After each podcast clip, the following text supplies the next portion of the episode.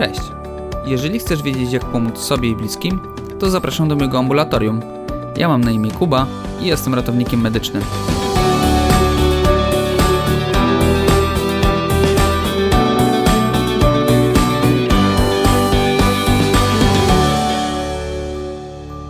Cześć! Dziś chciałbym Wam opowiedzieć o gorączce i termometrach. Pomysł na odcinek narodził się w mojej pracy, kiedy to wielokrotnie jechałem do drgawek, a okazywało się, że to zwykłe dreszcze wynikające z podwyższonej temperatury ciała, która została przeoczona. Pewnie wielu z Was jest w stanie bezproblemowo poradzić sobie z gorączką, no i przede wszystkim potrafi dobrze zmierzyć temperaturę. Jeżeli tak jest, to dla tych z Was będzie to małe przypomnienie, a jeżeli nie, to bardzo się cieszę, że mogę opowiedzieć o czymś, co Was zaciekawiło. Gorączka, najprościej mówiąc, jest to temperatura ciała, która przekracza 38 stopni Celsjusza. Czyli wszystko powyżej tej wartości uważamy za złe dla nas i wtedy powinniście zareagować. Oczywiście, podwyższona temperatura ciała dzieli się na różne stopnie, ale warto zapamiętać, że to właśnie temperatura powyżej 38 jest zła, a ta, która przekracza 40 stopni, nawet zabójcza. Warto też pamiętać, że wartości takie jak 39,7 czy 39,8 też powinny zwrócić naszą uwagę, tak aby nie dopuścić do temperatury powyżej 40 stopni. I owszem, wtedy możliwe, że wystąpią drgawki i będzie potrzebny zespół ratownictwa medycznego wraz z ambulansem. Temperatury z zakresu od 35 do 38 stopni są prawidłowymi.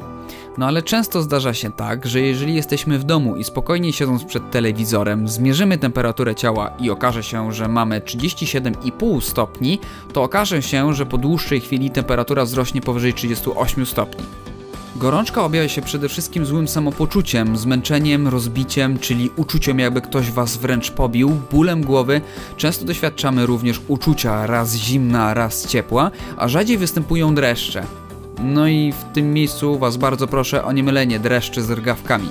W następnej kolejności może dojść nawet do majaczenia czy utraty przytomności. Oczywiście przyczyn występowania gorączek jest sporo i nie zawsze wiążą się tylko i wyłącznie z infekcją.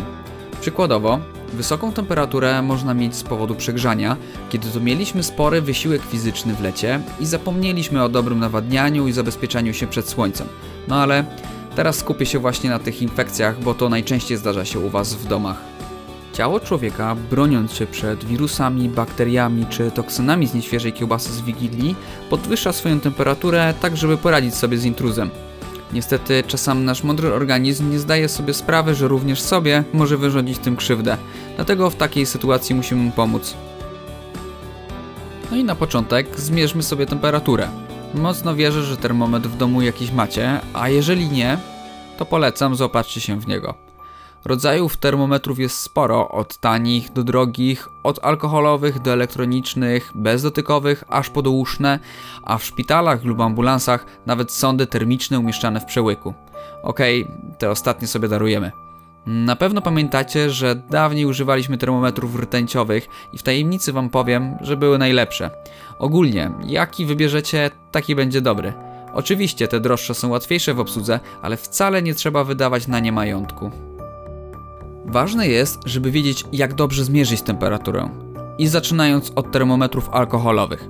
Najpierw upewnijmy się, że termometr został zrestartowany, czyli porządnie wytrząśnięty, a następnie poszukajcie spokojnego miejsca w domu do rozpoczęcia pomiaru. No i teraz tak, gdzie włożyć ten termometr?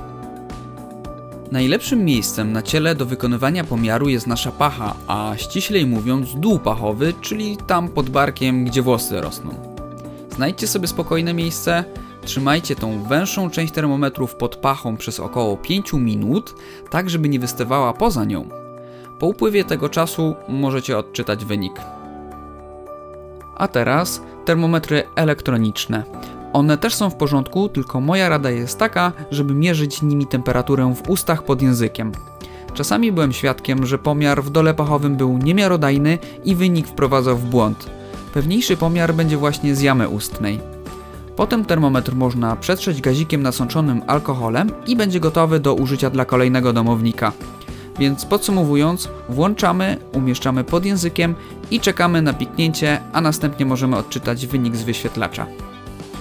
Kolejny typ to bezdotykowe, czyli najszybszy pomiar temperatury.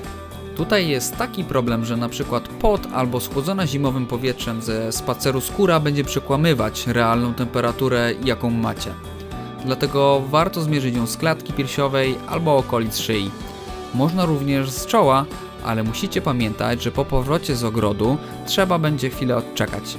Przykładamy termometr blisko ciała, klikamy i gotowe. Wynik pojawia się na wyświetlaczu. Jest to idealne rozwiązanie dla dzieci. Kolejne termometry to te mierzące temperaturę z ucha, a dokładniej z błony bębenkowej. One są najbardziej miarodajne, ponieważ mierzą temperaturę głęboką ciała, z tym, że trzeba pamiętać, że prawidłowe wartości pomiaru są inne. Dobrze, już wiecie jaką temperaturę macie, więc jeżeli jest nieprawidłowa, czas aby reagować. Pierwszą opcją nielekową są okłady z mokrych gaz lub ścierek na czoło, pachy i pachwiny. Kładziemy, a później wymieniamy je na nowe chłodne, kiedy te wcześniejsze się już zagrzeją.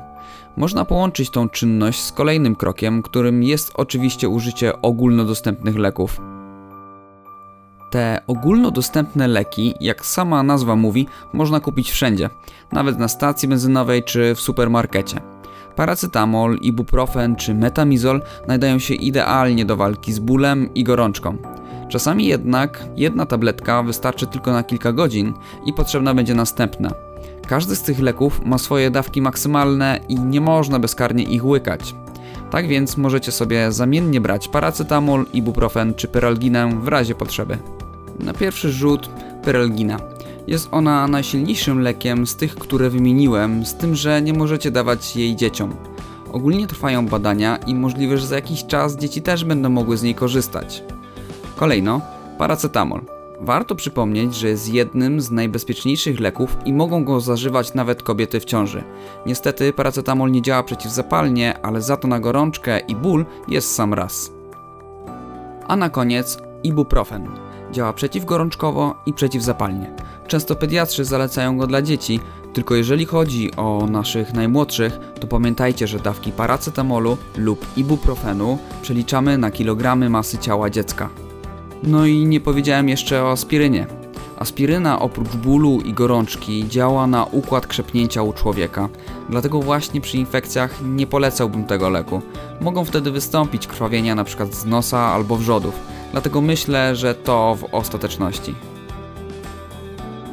Podsumowując, pamiętajcie, że walka z gorączką jest istotna dla człowieka, dlatego domowa pomoc jeszcze przed fachową poradą powinna skupić się właśnie na tym. Poza tym, jeżeli temperatura ciała będzie bliższa 36,6, będziecie po prostu się lepiej czuć. Oczywiście przy infekcjach często występuje ból, a te leki, o których dzisiaj mówię, działają również przeciwbólowo.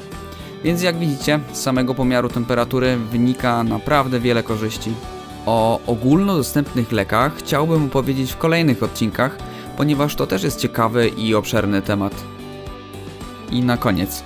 Często spotykam się z tym, że prawidłowo walczycie z gorączką i podczas mojej wizyty ktoś właśnie tę gorączkę neguje.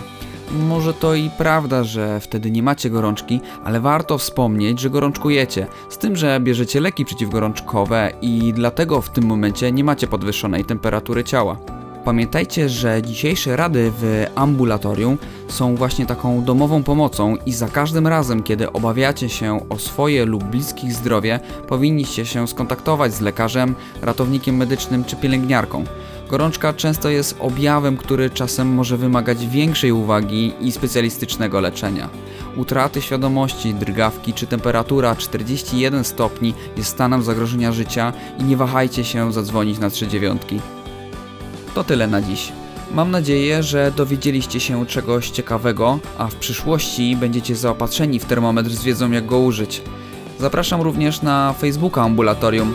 Pozdrawiam i do następnego razu. Cześć!